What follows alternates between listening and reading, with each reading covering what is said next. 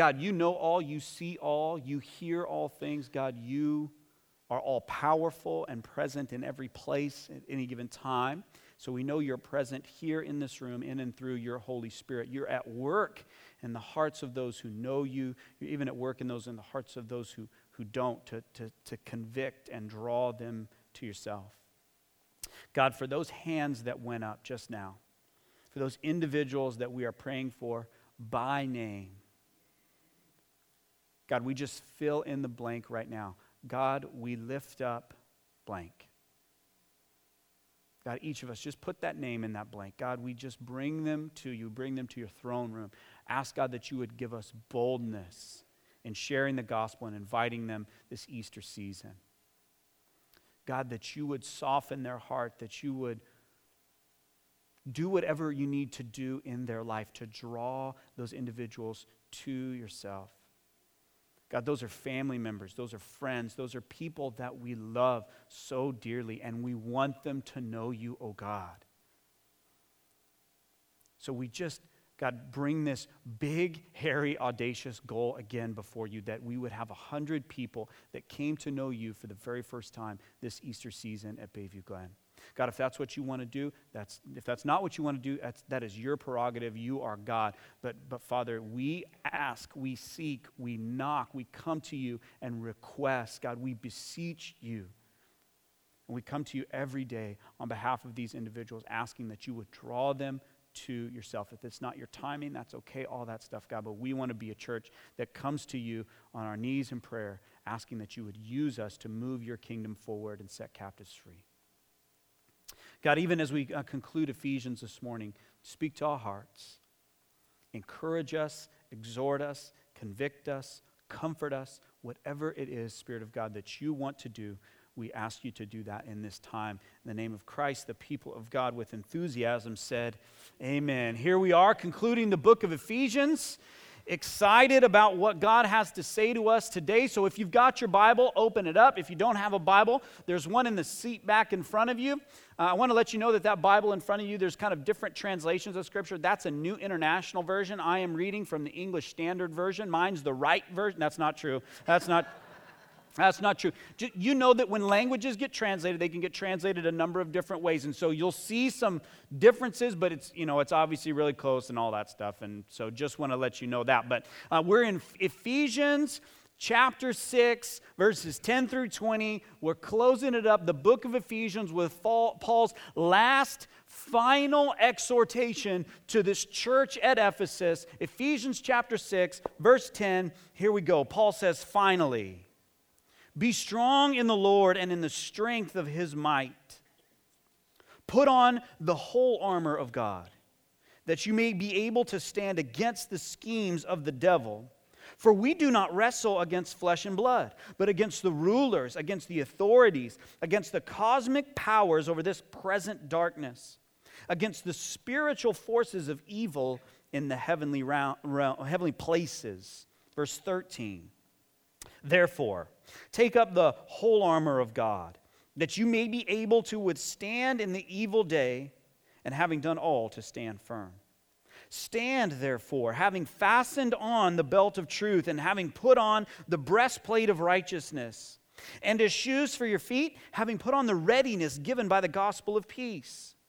In all circumstances, take up the shield of faith, with which you can extinguish all the flaming darts of the evil one and take up the helmet of salvation and the sword of the Spirit, which is the Word of God. Praying at all times in the Spirit with all prayer and supplication.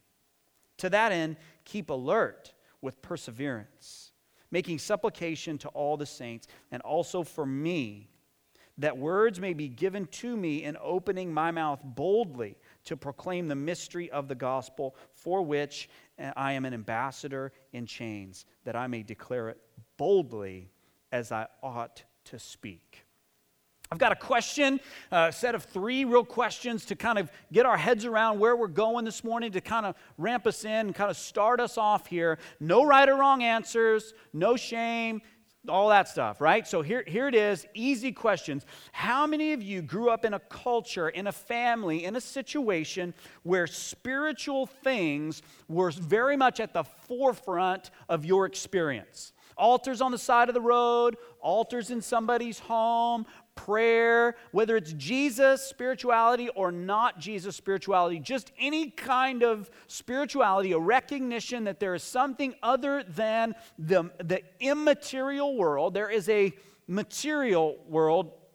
Thanks for getting that song stuck in my head this morning. Um, living in a material world, and I am a material girl. That's not true, but that's now stuck in my head, right? Um, how many of you grew up in a situation where spiritual things were very much at the forefront of your existence? Shoot your hand up.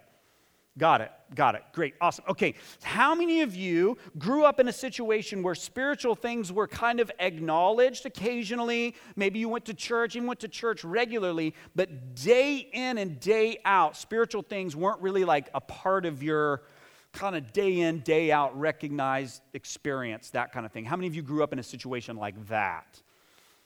We actually have more hands that have gone up than people in the room. So some of you have voted twice. Awesome. Um, Last one. How many of you grew up in a culture where spiritual things just simply weren't acknowledged, weren't even talked about? It was just there's this life, there's the physical, there's the material, but there's really nothing on the other side of it. How many of you grew up in a family, culture, situation, school, kind of like that? Cool. Some of you are like doing the hand raise like this, you know? It's like a Baptist worship service. Everybody's just kind of, nobody wants to raise their hands. Church people like that joke. Uh, non church people don't know. All right. Here it is. Bottom line truth number one that Paul wants us to wrap our minds around is we got two bottom line truths, two kind of 30,000 foot big truths that, that Paul is basing this passage on. He's communicating here in Ephesians 6 10 through 20. So, bottom line truth number one is this there is a spiritual element to this life that impacts my daily existence. There is a spiritual spiritual element to this life that impacts my daily existence. Let's say it another way there is a spiritual reality that impacts my daily reality. A few weeks ago, uh, Kevin Chan, Pastor Kevin Chan, preached, and he encouraged us to read the entire book of Ephesians from start to finish. I've actually taken his advice four or five times since that sermon. I've, I've loved just reading Ephesians start to finish. And, and I did so again yesterday. I actually printed it out from start to finish, and I highlighted all the places that Paul talks about spiritual realities. Spirit of God, Spirit at work in the sons of disobedience the Spirit in your heart, heaven. Uh, we are seated in spiritual realms, spiritual blessings. See all the highlights? Do you see them all? This is what he's been talking about since the very beginning of the book. There is a spiritual element to this life that impacts my daily reality, my daily existence. What Paul is saying here is this life is far more than what we can experience with our five senses. He wants the church in Ephesus, and He wants you and me, and God wants you and me to wrap our mind around the fact that a spiritual world, a spiritual reality exists. And it doesn't just exist out there somewhere. We live in it, we interact with it, and it has enormous impact on our daily existence. Paul wants to pull back the curtain of the physical. He wants to lift the veil so the church can see the spiritual realities that drive our daily experience. So, some of you who grew up in homes where spiritual realities were on the forefront, whether you grew up in a Jesus loving home or not a Jesus loving home, you grew up in a spiritual situation, a spiritual culture where spiritual things were acknowledged. This bottom line truth that there's a spiritual reality that impacts a daily existence, it's easy for you. It's not news. You're like, oh, yeah, totally. That's kind of my experience. I know that. I get that. But for some of you, this is brand new. This is really brand new stuff. But Paul wants to help us see it. He says, Look, look behind the veil of the physical, the veil of the material. When we lift it up, there's a spiritual side of life, a spiritual reality behind that physical reality. So, question two when we lift the curtain, and we see a spiritual reality, what is that reality like? What's going on in that world? War movie fans, I've got great news for you. You'll love this. You like Gladiator, you like 300, you like Braveheart, you like that stuff? bottom line truth number two in the spiritual world, in a spiritual reality, when we lift the veil on the physical, there is an all out war going on in the spiritual realm. There is an absolute, all out, no holds barred war going on in spiritual realms. We'll get to details as we kind of go this morning, but what we need to establish, kind of as a general principle, an overarching guiding truth, is that there's a spiritual reality that impacts my daily reality. And number two, what's going on in the spiritual is a war. It's the kingdom of good and the kingdom of evil, the kingdom of God and the kingdom of Satan, just two kingdoms, and they are at war in spiritual realms. So Paul says, okay, if there's a spiritual reality that impacts my daily reality and and war is going on in that spiritual reality, then how do we respond? How do we respond? And that's the exhortation that Paul charges the church with in Ephesians 6 10 through 20. And he says three things. He says this prepare for battle, dress for battle, stand in battle if there's a war going on, and there is, then as believers, we have got to prepare for battle, we've got to dress for battle, and we've got to stand in battle. And there are two very simple tactics for preparing for battle. They're really simple truths, but they're radically life transforming if we can wrap our mind around them. We'll spend a little bit of time on this prepare for battle this morning, and we'll get to the dress for battle and stand in battle. Two truths that help us prepare for battle. The first one is this, and this is brilliant, you're gonna love it. The first piece to preparing for battle, the first step in preparing for battle is you've got to recognize that you're in one. right? Wow, that was, I'm glad I came to church this morning. That was really good. That was rich. That was good.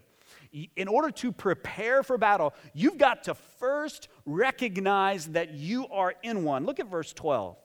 Paul says, For we do not wrestle against flesh and blood but against the rulers, against the authorities, against the cosmic powers over this present darkness, and against the spiritual forces of evil in heavenly realms. Look at the war language, even throughout the text. This whole thing is about armor.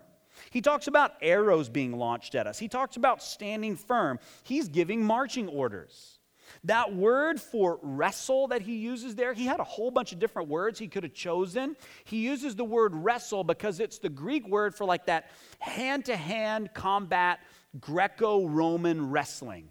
It's close quarters battle. We're not launching missiles from afar. We are in an exhausting hand to hand combat spiritual battle each and every day. We're not on a cruise ship, we're on a battleship. We're not on vacation in the south of France. We're storming the beaches of Normandy. This is what Paul is saying. You and I are in a battle, and we've got to wake up and recognize that we're in one. The interesting part about this section of scripture, verse 10 through 20, Ephesians chapter 6, where Paul concludes, is that there's a bunch of different things Paul does in all of the letters that he wrote that are included here in the New Testament. Sometimes he gives a list of things, sometimes it's like a systematic description of truth claims, sometimes it's like deep theological teaching. This section is none of those things. In fact, if you read some of the speeches that have been been recorded in history and even from mythology, from from Roman and Greek mythology, when generals would charge their armies, when they would give them marching orders before they went into battle, guess what this section sounds like? Just like one of those speeches. In theme, in topic, in language, all of those things. Paul is giving marching orders. Picture William Wallace at the end of Braveheart. Picture uh, Maximus Decius, Decimus Meridius. That's uh, Russell Crowe's character in Gladiator, by the way. This is the general's last charge to the troops before they step into the most important battle that they'll ever fight. And Paul wants to conclude his book by saying to the church there's a war going on in spiritual realms. It's a war, it's a battle. And whether you recognize it or not, you're in it. So here's some encouragement, here's some exhortation. Here are your marching orders. Can you imagine troops storming the beach at Normandy and all these guys coming off with guns and helmets and backpacks and everything else? And there's a dude on the back of the boat with a lawn chair and a pina colada and a book going, wow, this is lovely. This is lovely. That's the idiot that doesn't know he's in a battle. That's what Paul's trying to wake us up to. He's saying, look, don't walk on the beaches of Normandy in the middle of a battle with a lawn chair and a pina colada. You're not going to make it that far, Slick. Like, you have to wake up and recognize that you are in a spiritual battle. Do you ever feel like the Christian life is a war? Like it's a battle? You want to know why you feel that way? Because it's a pick and battle. It's, so that's why. If it walks like a duck and looks like a duck and quacks like a duck, what is it? It's a duck. It's a duck. We're in a battle, we're in a war. Men of God, when you are tempted to click on that website and it's all you can do, not to do it. When temptation comes to call and it's exhausting and you fight against it and it feels like it's a war, you want to know why? Because it is. Young dating couples, when you're sitting on the couch, you want to reach out and touch somebody in a way that's not appropriate, and you just are fighting against it. And, you're, and it's exhausting, and you're battling, and you're wrestling, and it feels like a war. It's because it is one when overspending and gossip and anger and all kinds of sin come to call, when temptation is just too strong, when life feels overwhelming, when sharing the gospel with your friends and family feels like a wrestling match, when you just can't seem to live in your new identity in Christ on a daily basis and you wonder why. Why is this so difficult? Say it with me now. It's because it is a war. It's a war. In order to prepare for battle, we've got to know that we're in one. Number two, we've got to know our enemy. We've got to recognize that we have an enemy. Read verses 11 and 12 with me again. Put on the whole armor of God, that you may be able to stand against the schemes of the devil. For we do not wrestle against flesh and blood, but against the rulers against the authorities, against the cosmic powers over this present darkness, against the spiritual forces of evil in the heavenly places. Whose schemes do we wrestle against? The devil. Who is our enemy?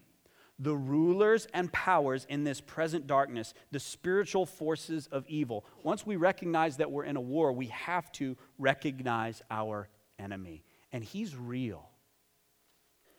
And his minions are real. Those who do his bidding are real. For some of you, again, this is going to be news and this might be a little bit tough, but we've got to wrap our minds around this, or we're going to be the guy with the lawn chair and the pina colada, right? We've got to wrap our minds around that we have a real enemy. When the Bible talks about Satan, the Bible uses proper names to talk about Satan. In other words, Satan is not a concept, he's not a figure of speech, he's a real being. He was once an angel of light that rebelled against God and took a third of the angels with him and rebelled against the Lord of hosts. He now seeks to thwart God's purposes on earth by holding non believers spiritually captive and by tempting and deceiving believers. Let me just throw a couple of verses your way so you know I'm not just pulling stuff out of nowhere. John 10:10 10, 10 says, The thief, that Satan, comes to steal, kill, and destroy. But the Son of Man came that we might have life and have it abundantly. 1 Peter 5 8 says, Your enemy prowls around like a roaring lion. Your enemy, the devil, is what 1 Peter 5 8 says, prowls around like a roaring lion, seeking whom he may devour. 2 Corinthians 11 3 says his desire is to deceive you. 2 Timothy 2 26 says he's trying to ensnare you. Now, Satan, our enemy, has been absolutely and decidedly defeated at the cross. The victory is won, and that's what we celebrate each and every week, and next week, above all weeks. The end of the book is written. He's done, he's defeated, but he hasn't been ultimately disarmed and destroyed. That time is coming in the future. So, in the meantime, Satan exists along with those who do his biddings demons, do his bidding, the demons, they, they exist to steal your life in Christ, to tempt you, to deceive you. He can't be everywhere at once. He doesn't know everything, but he's a very powerful creature that has, that's had a thousand years of human history to learn how to learn how to thwart and manipulate believers. He is our enemy. That's who we fight against. So if Satan is our enemy and those who do his bidding are the enemy that attacks us, guess who is not our enemy? People. People are not our enemy. Those who don't know Jesus are, are not our enemy. But we act like it sometimes. Listen, we are not fighting a battle against politicians that we disagree with. We're not fighting a battle against legislators that we oppose. We're not fighting a battle against talk show hosts that say unbiblical things. We're not fighting a battle against friends or family members who don't know Jesus or reject Jesus. They are not our enemy. Satan is. Those who don't know Christ, here's what the Bible talks about. The Bible says that they've been taken captive by the enemy.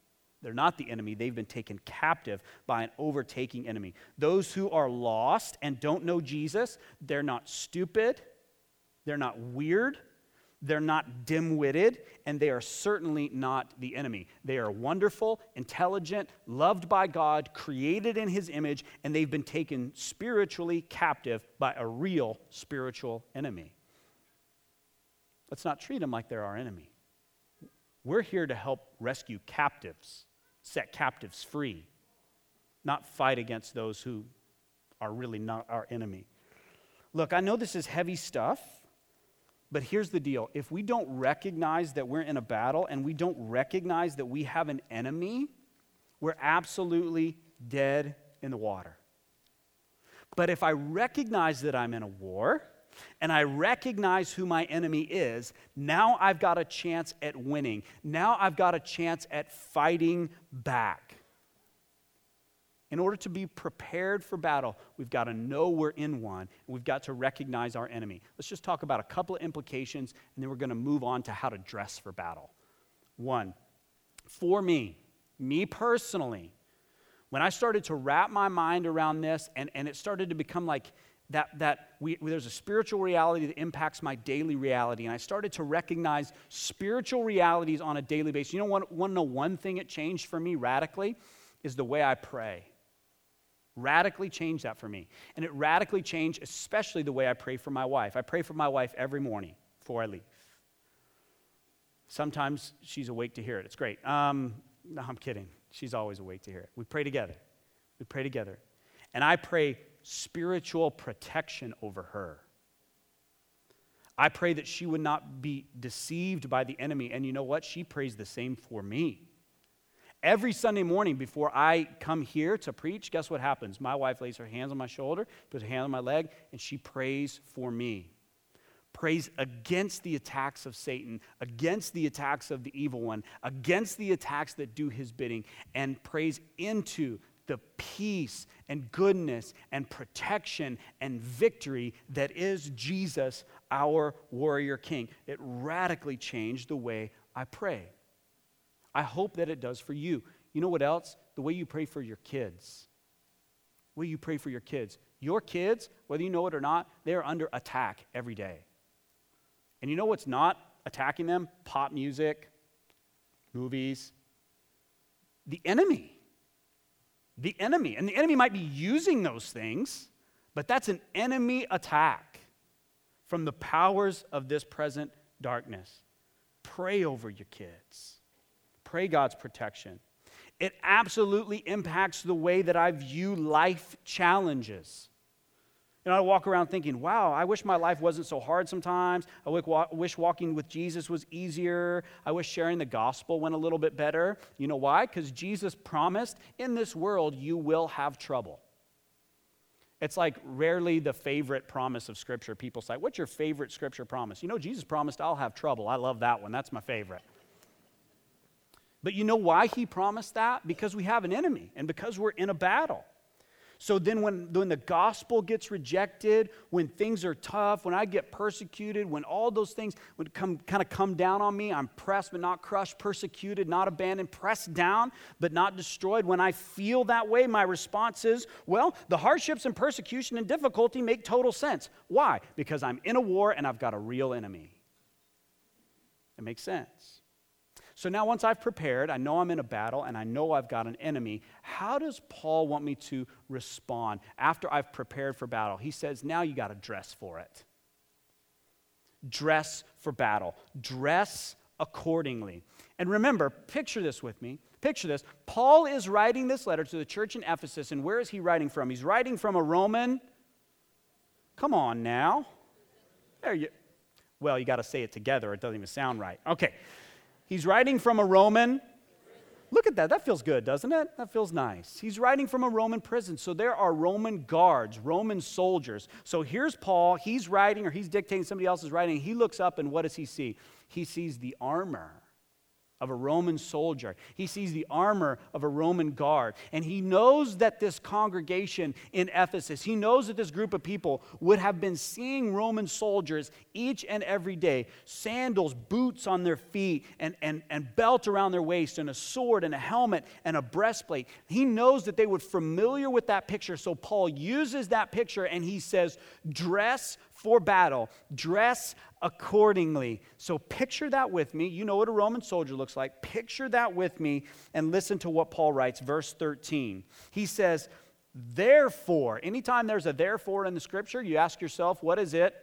Therefore, it's exactly right. You're in a battle, you've got an enemy, therefore. For this reason, take up the whole armor of God that you may, be able to withstand in the evil day, and having done all, to stand firm.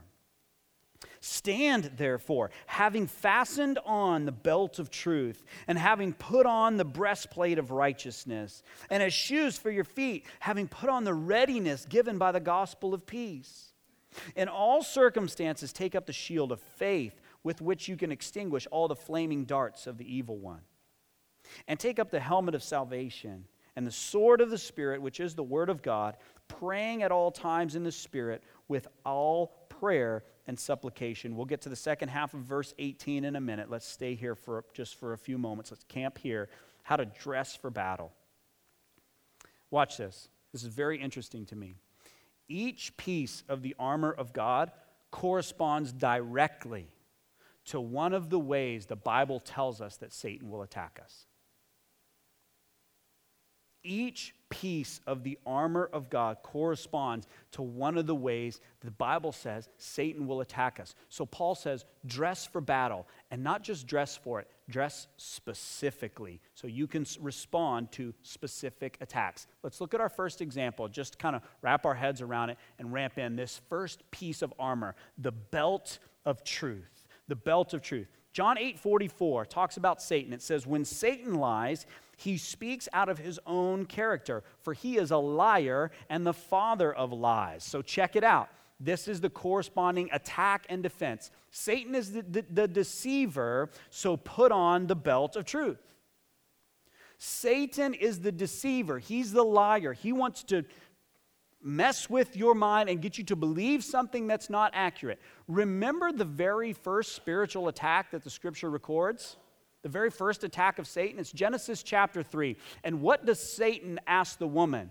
He says, Did God really say you're not supposed to eat of any tree in the garden? Do you see how he twisted God's words? Because that's not even what God really said. God really said, You don't eat of that tree.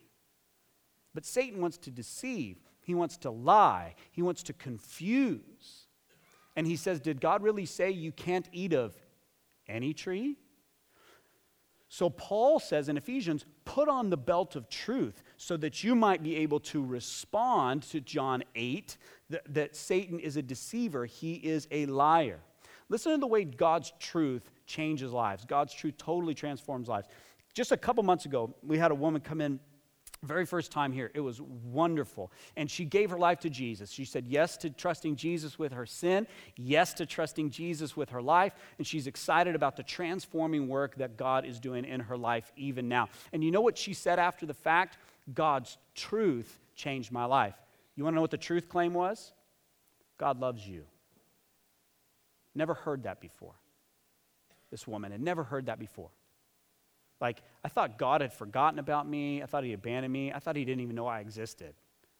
Now you're telling me he loves me, and it's radically changing her existence each and every day. Why? Because now she's not believing lies anymore that God forgot her or God abandoned her, but she knows the truth of God. God's truth absolutely changes lives, and it can keep changing yours each and every day if you let it. You respond to the deceit and the lies of Satan by putting on the belt of truth. Let me give you a practical way to do that, and we're going to move on to piece of armor number two. Here's the practical way take a piece of paper, draw a line long ways from top to bottom. On the top of one column, write truth. On the top of the other column, write lies. Every time a lie enters your head about who you are, who God is, find the corresponding truth in the scripture. Write the lie down on one side under lies. Make sure you put it in the right column or you'll get confused. And then you write truth on the other side and you write God's corresponding truth. So watch this. I am condemned. That's how I feel today. But now I write Romans 8 1. That's the truth on the other side. This is a lie. I'm condemned. Romans 8 1 says, For there is now for no condemnation for those who are in Christ Jesus. I don't have a future. My future is bleak. I don't have anything on the horizon. That's a lie. What's the truth? Jeremiah 29 11. For I know the plans I have for you, declares the Lord. They are bleak. That's not what he says. Plans to prosper you, not to harm you, plans to give you a hope and a future. That's the truth. I am tempted beyond what I can bear. That's a lie. 1 Corinthians 10:13 says God always gives you a way out of temptation. So now you have in front of you truth and lies. I put on the belt of truth. I cast off lies. I live in the light of God's truth. I don't live in the light of the deceiver that's telling me something different than what this book says. Piece of armor number two breastplate of righteousness. It's interesting to me that the armor of God, Paul tells us to take up or to put on, is also mentioned throughout Isaiah. Isaiah chapter 9, Isaiah chapter 11, Isaiah chapter 56. Mentioned throughout Isaiah. And you know who's taking this armor up and putting this armor on in the book of Isaiah? Yahweh. Yahweh. God Himself and the promised Messiah is putting this armor on. So when Paul says, put on the armor of God, he's literally saying, put on the armor of God. Put on God's armor. It's his armor. You take it up and put it on. You start with truth and you move to the breastplate of righteousness. So when Paul says, put on the breastplate of righteousness, the second piece, he's not necessarily talking about right behavior. What he's talking about is the righteousness of Christ that God has given to us freely. He's talking about that we are right in God's eyes. We are set right before Him. The kind of $2 theological word that commentators and scholars use are, is imputed righteousness. We have been given the righteousness of Christ, not because of anything we've done, but because of what Christ did and what He gave to us, the breastplate of righteousness. Now, watch this. Here's the corresponding attack. Romans or Revelation 12:10 says that Satan is the accuser. So, how do you respond to the accusations of Satan? Accusations like, you're condemned, you're no good, God forgot about you, you're not worthy of love, you're not good enough to be God's kid. How do you respond to those accusations? It's not my own actions, it's not my own breastplate, my defense is the righteousness of Christ. It's saying, Christ has purchased this breastplate of righteousness for me. It's his armor, and I take it up, I put it on. So I do not stand before God condemned anymore. I stand before him confident, free, lifted up, this is not my breastplate, it's God's breastplate that He's imparted to me. It's a part of God's armor that I have been given to stand before God without condemnation. Bottom line truth Satan is the accuser, so put on the breastplate of righteousness. Satan is the accuser of God's people, so put on the breastplate of righteousness that you might defend against his accusations. Just a little tip when you deal with condemnation, when you deal mentally with thinking, I stand condemned before God, I've messed it up too bad this time, He's not going to love me anymore, man, I really wrecked that situation, man, I gave into that sin again, and you talk about me and I and what you're going to do and what you did, you're probably not taking up the breastplate of righteousness. The breastplate of righteousness does not say I or me. The breastplate of righteousness says, Jesus did for me. This is his armor, and I stand before God confident because of what he did. That's how you deal with accusation. Number three, 2 Timothy 2:26 says Satan holds men captive. Satan holds men spiritually captive. Luke chapter 4, when Jesus introduces his ministry for the first time, he stands up in the synagogue and he says, What? I have come to set the captives free.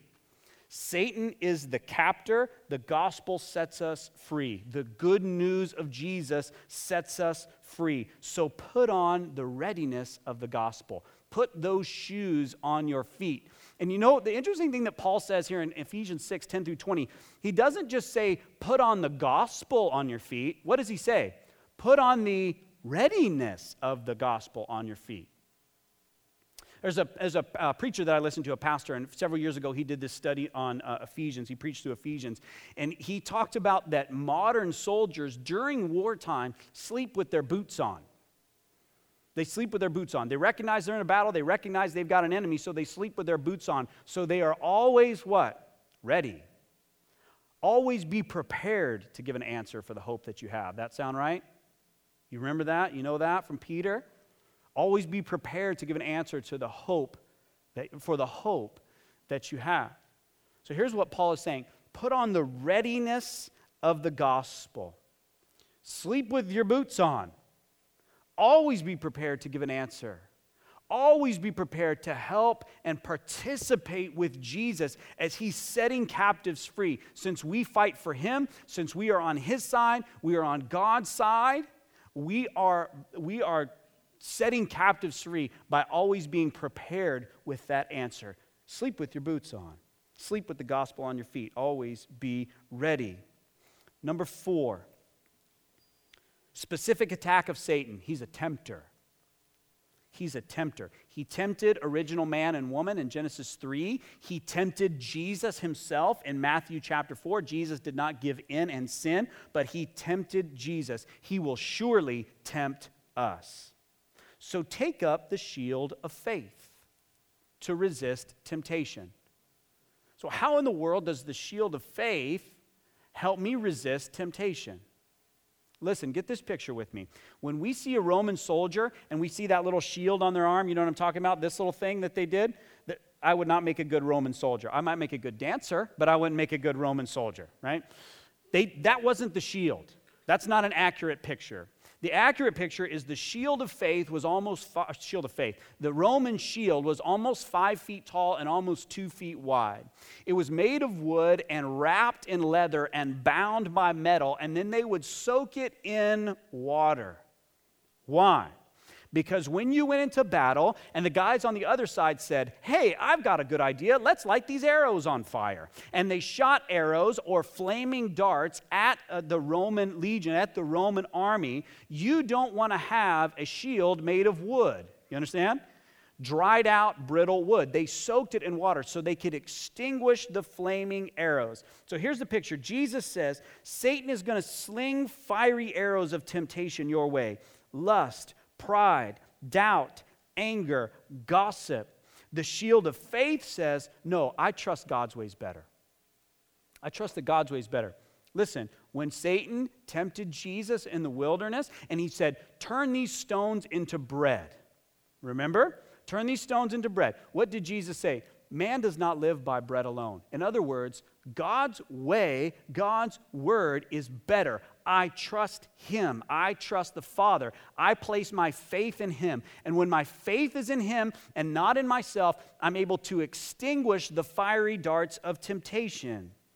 God is here to give me life, says John 10 10. In his presence is fullness of joy and pleasure forevermore, says Psalm 16 11. Therefore, I place my trust, my faith in God's plan, and that faith becomes a shield to protect you and me from temptation. Practical application. Think of the last time you sinned. Don't think too hard. Think of the last time you sinned. Okay? At the root of that sin, if you kind of boil it down to where it started, I can almost guarantee you that at the root of that sin was a lack of faith. I did not trust God for what He said was best. I trusted me. I trusted my way. Said, God, I know you say this, but I don't, uh, yeah, I don't know. So I'm going to do my stuff. I'm going to do my thing. Paul says, take up the shield of faith. Trust God. With it, you can extinguish the flaming darts of the evil one. Piece of armor number five, the helmet of salvation helmet of salvation. Bottom line truth Satan is a life killer.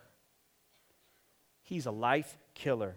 Our salvation is life abundant. I've quoted John 10:10 10, 10 a couple of times. I'll quote it again. For the thief comes to steal, kill, and destroy. But the Son of Man came that we might have life and have it abundantly. Satan is a life killer. Our salvation is life abundant. And salvation is not just a moment in time, although it is that.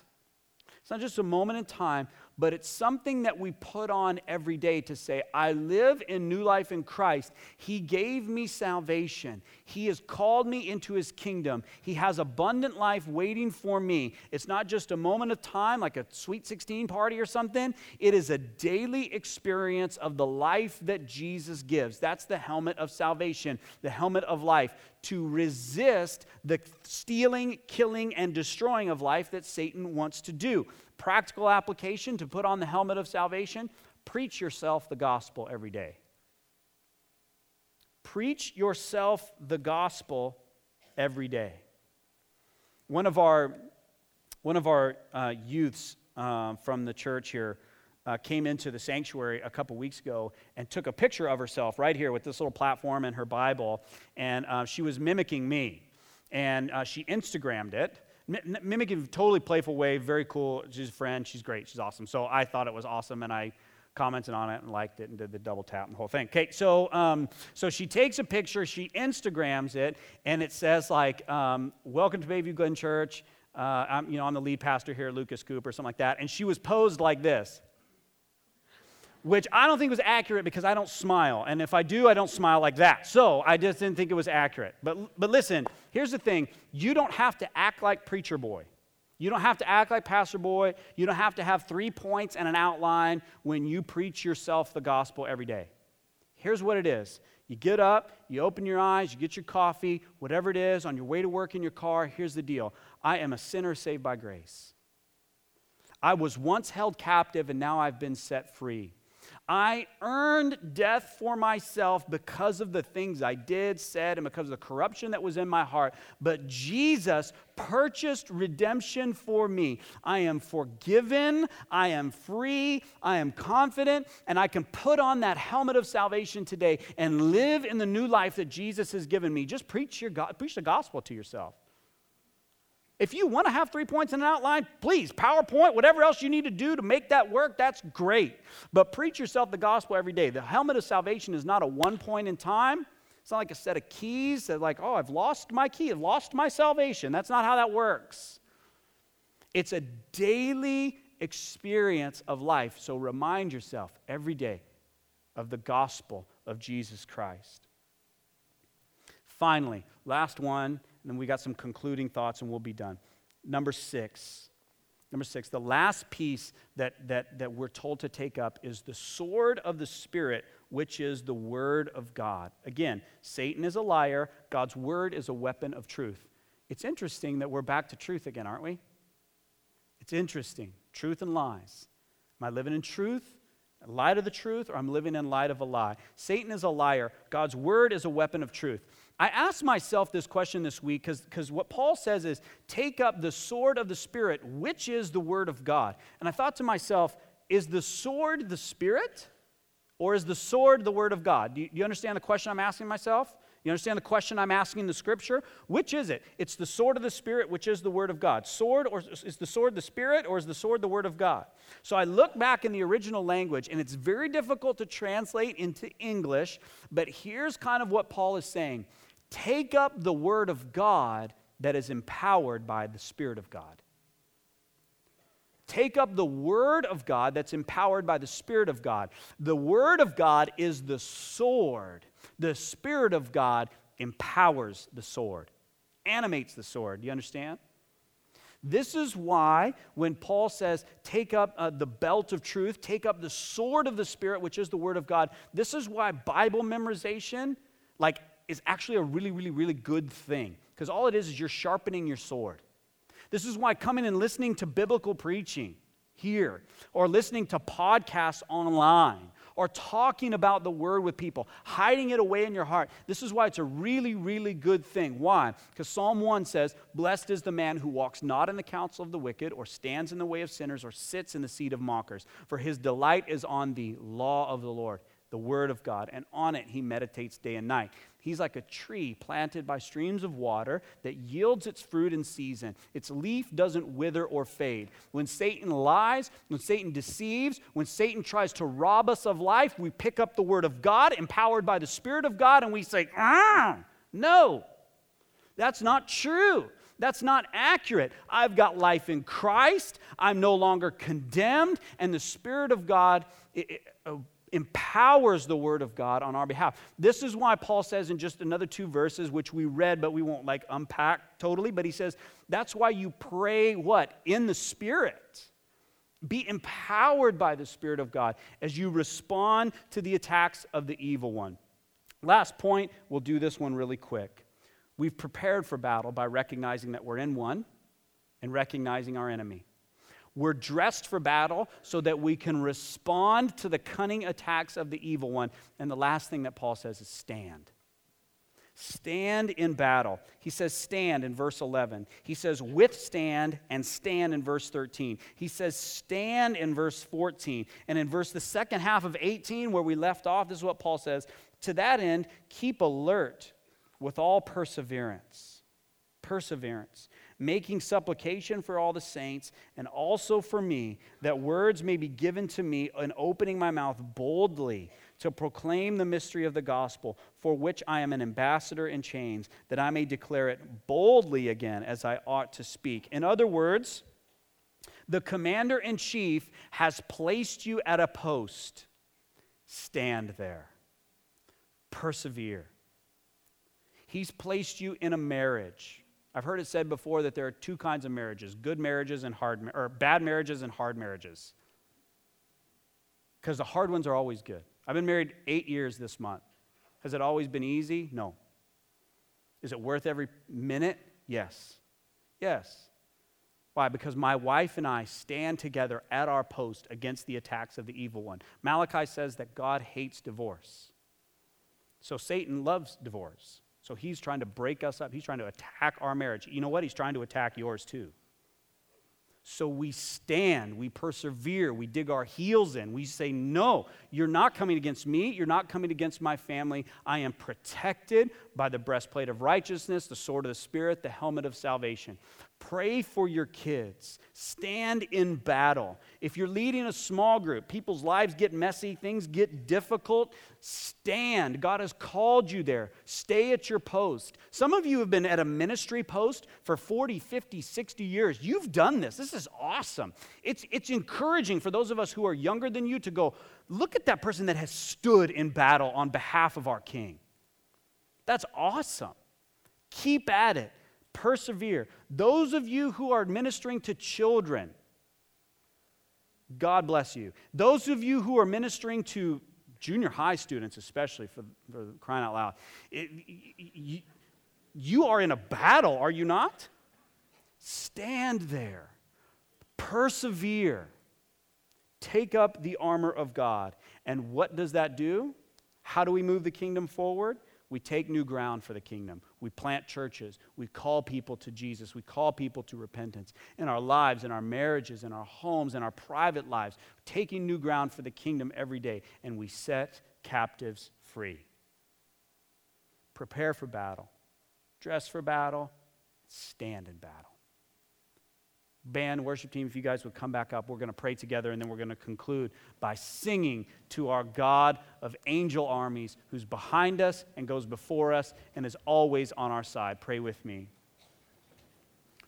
Oh God, we give you praise and thanks for who you are and for what you've done. for the armor that you've given to us that we might be able to stand against the schemes and the cunning attacks of the evil one. Teach us, oh God, to be outfitted with this full armor the helmet, the breastplate, the belt of truth, the sword of the Spirit, the shoes of the gospel, and teach us, God, to stand in battle and take back new territory for your kingdom. We lift these prayers up and these songs up to you even now in the name of Christ, God's people together said. Amen. Hey, let's stand literally and figuratively as we sing about the God of angel armies.